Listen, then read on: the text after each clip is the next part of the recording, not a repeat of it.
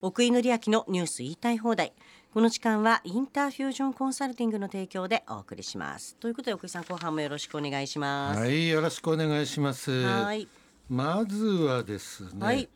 えー朝日新聞の脱デフレ脱デフレ春闘本格化という記事からですね。はいうーんまあ、何しろ全然給料がこの30年上がってなかったわけですよね、あのこの30年で日本の給料って1.1倍うんあ30年で10%しか上がらなかったうーん30年でアメリカは2.8倍になって、なるほどイギリスは2.7倍になっているはい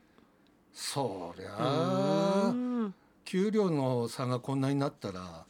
日本に来たら何でも安く思いますよねそうですねまあ、おかげであの観光客が増えてるわけですけれうど、ーんではもいいくらなんでも日本の人の給料も上げなくちゃってそうですねなんで上げなかったかというとやっぱり雇用雇用が大事なのか給料が大事なのかって話になった時に、うんはいまず雇用の維持だろうなっていうふんうあそうでにすねまあなっきたわけですよね、はい労組の方もね、はい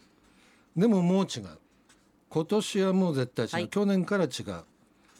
もう、えーとにかく50年ぶりの高い賃上げをするなるほどとい50うんで年半世紀ぶりってすごいですねすごいです半世紀ぶりでねいやでもそのぐらいしないとですね、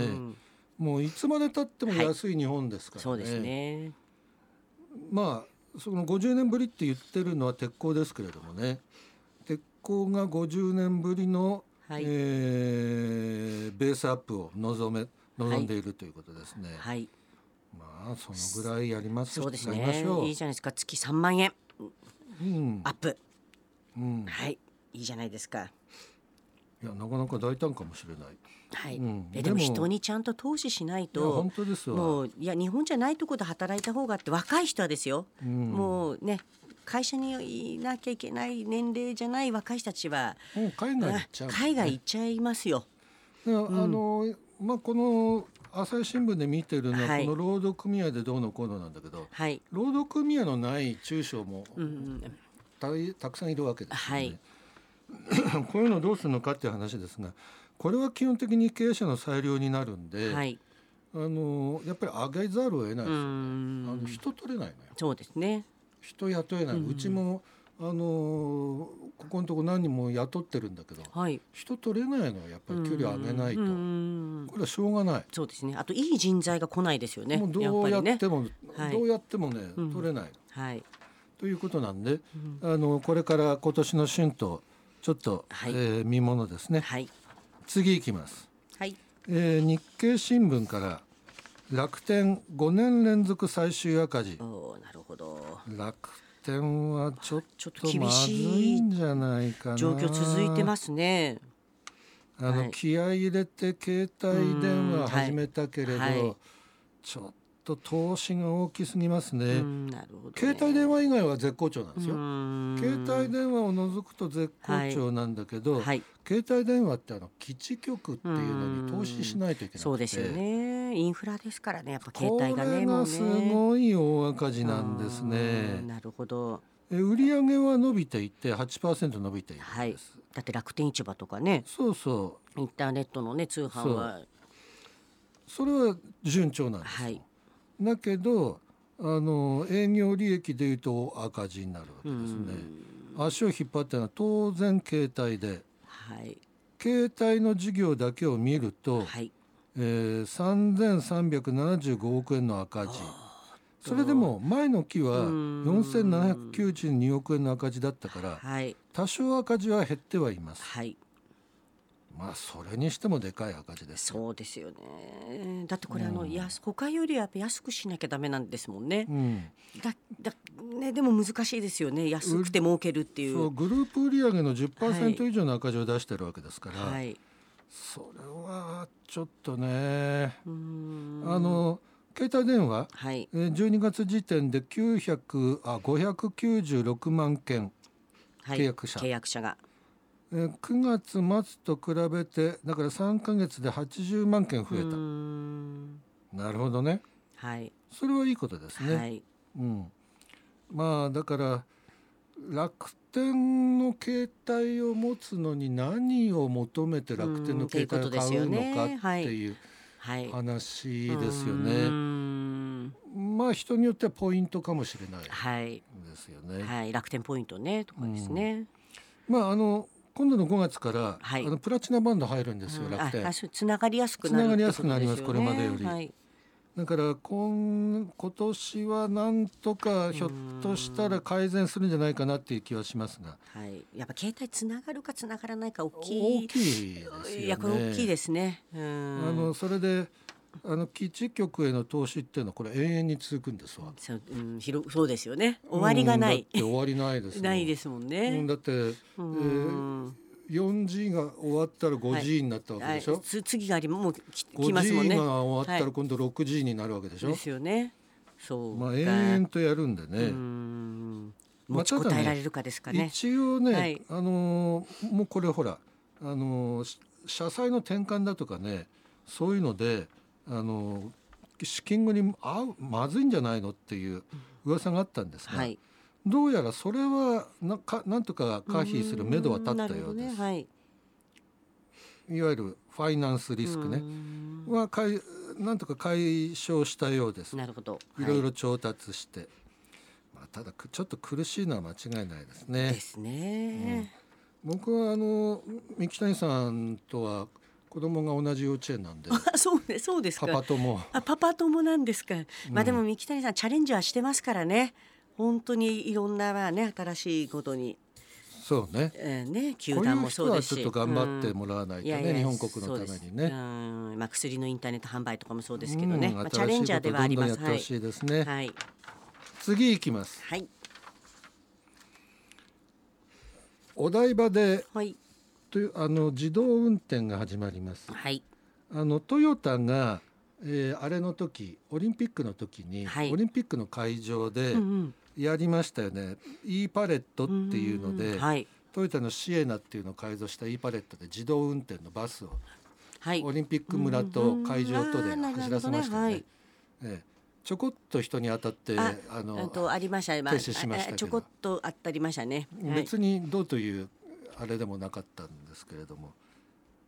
まあそれ以来人が乗ってるんです。はい。あ、そんな。え、じゃあ、え、うん。だからあのいやつまりえ自動運転えレベル4のつもりだったんだけど、はい。レベルがつ。 2にしたんです。になったっていう。落としたのあレベルな感るほどね。で今度、はいあのお台場でやるのもレベルとりあえず一一応2に落としますまずはなねるほどまず人はん乗ってる。これね今ねトヨタとはいソフトバンクが合弁で作ったモネテクノロジーズっていうのが、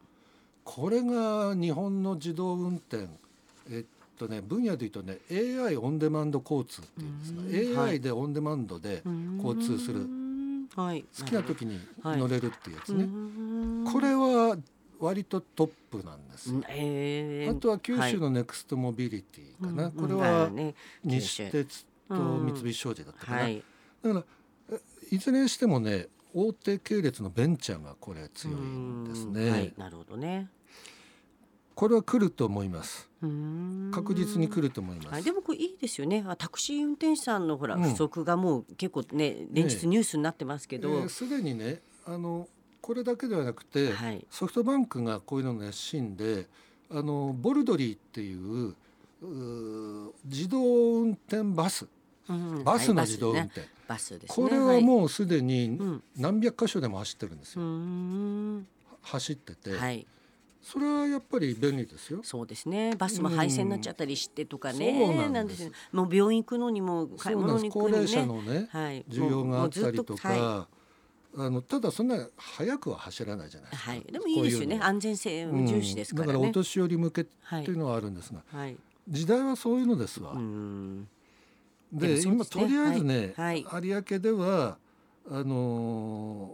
ーレベル2でとりあえず人がはいお台場ですあねいてやるけどはい、はい機能としてレベル4持ってうるんんで、はいえーそのうちレベル4にすると思います。はいで有明でなんでやるかっていうとトヨタがあのアリーナ作るんですね、うん、あそうですか。うん、今工事中のやつですねうーんな有るほ明どガーデンのところとか、はねいはい、ああなるほどねあそこに、なるほどだから、あのーオリンピックのね跡地というそうですあといかねそうですはい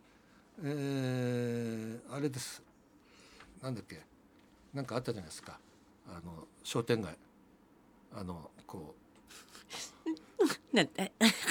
なんてう言あわなんれかてビーナスフォあトビーナスああビーナスフォートあ、うんはいはいあそのこですね跡地ですねはい、はい、なるほどねはい、はい次行きま楽すしみですねでもねはいあ次も乗り物、乗り物じゃなあいれ次ああもう次行っちゃうよあなるほどはいマクドナルドです、はいマックが散々値上げしてはい、最高益になります、 うんなりましたがね、はいはいえー12月期で切ったら、はいえー過去最高益でしたはいえービッグマックはん410円から480円になりましたはいチキンナゲットの5ピースは200円から290円になりましたはいたそうですね都心とあれで違うんだよねはいこれでもこの値上げをしてもあんの客数がちょこっと減っただけではい客単価は上がったわけだからはい売り上げは増え上げるますよし、ねそうですね上がりますあよのねその分利益も増えるわけですね、うん客単価が増えるわけだからこれはそういう意味では戦略がヒットしたとということですね、そうですねまた売りあの値上げも地域地域というか都心とそうじゃないとこで分けたじゃはないいですか、分けてねはいこれ正解ですよね、うんあの都心だと、まあ、多少高くてもうん買いますよね買う人は買いますよ買うよねねだってやっぱりなんつうんです平均収入高いし、うんマックは大したもんですよはいねだってあとあウのーバーイーツ頼んでる人もたくさんいますよマックそうでね自分で買いに来ないんだって私はちょっと思っちゃったりするんですけど僕頼はむマックは自分で買いに行きたい派なんだけど、はいあのそそれにしてもスマートフォンで事前に頼む人がいるのねはいそうですねモバイルオーダーああそうモバイルオーダーもはい僕がはい頼んであモバイルオーダーはいあのこう、ま、待ってると、はいモバイルオーダーのなんたらとかって、あれみたいな。そうかその手があったんだとかうんあ毎回思うんだけどなるほどねそうかさ毎そう回だで思うんだ頼んでけ自ど分でも取りに行く人はなんとなくレトロなのねやっぱうりんやっぱり行窓って口でねうんね私も窓口派ですでもはいやっぱりモバイルオーダーしない派ですは窓口いいよねあといあれウーバーもいるよねウウーバーもねやっぱりねでまあでなんかふ袋一つとか持ってるんですよそうそうでもこれはもしかしたら足とかあれで外出が困難があるから頼んでるのかなっうてんちょっと解釈したりするんですけど、どういう人が頼んでんだろうってちょっとうん気に気いやになってそのまうすち僕もモバイルオーダーするかもしれ気にないなってますはいでも取りに行ってください そうだよねはい運動 です次行きます、はいえードンキドンキのグループはパンパシフィックはいホールディングスですね、はいパンパシフィックインターナショナルホールディングスおこれすごいですよ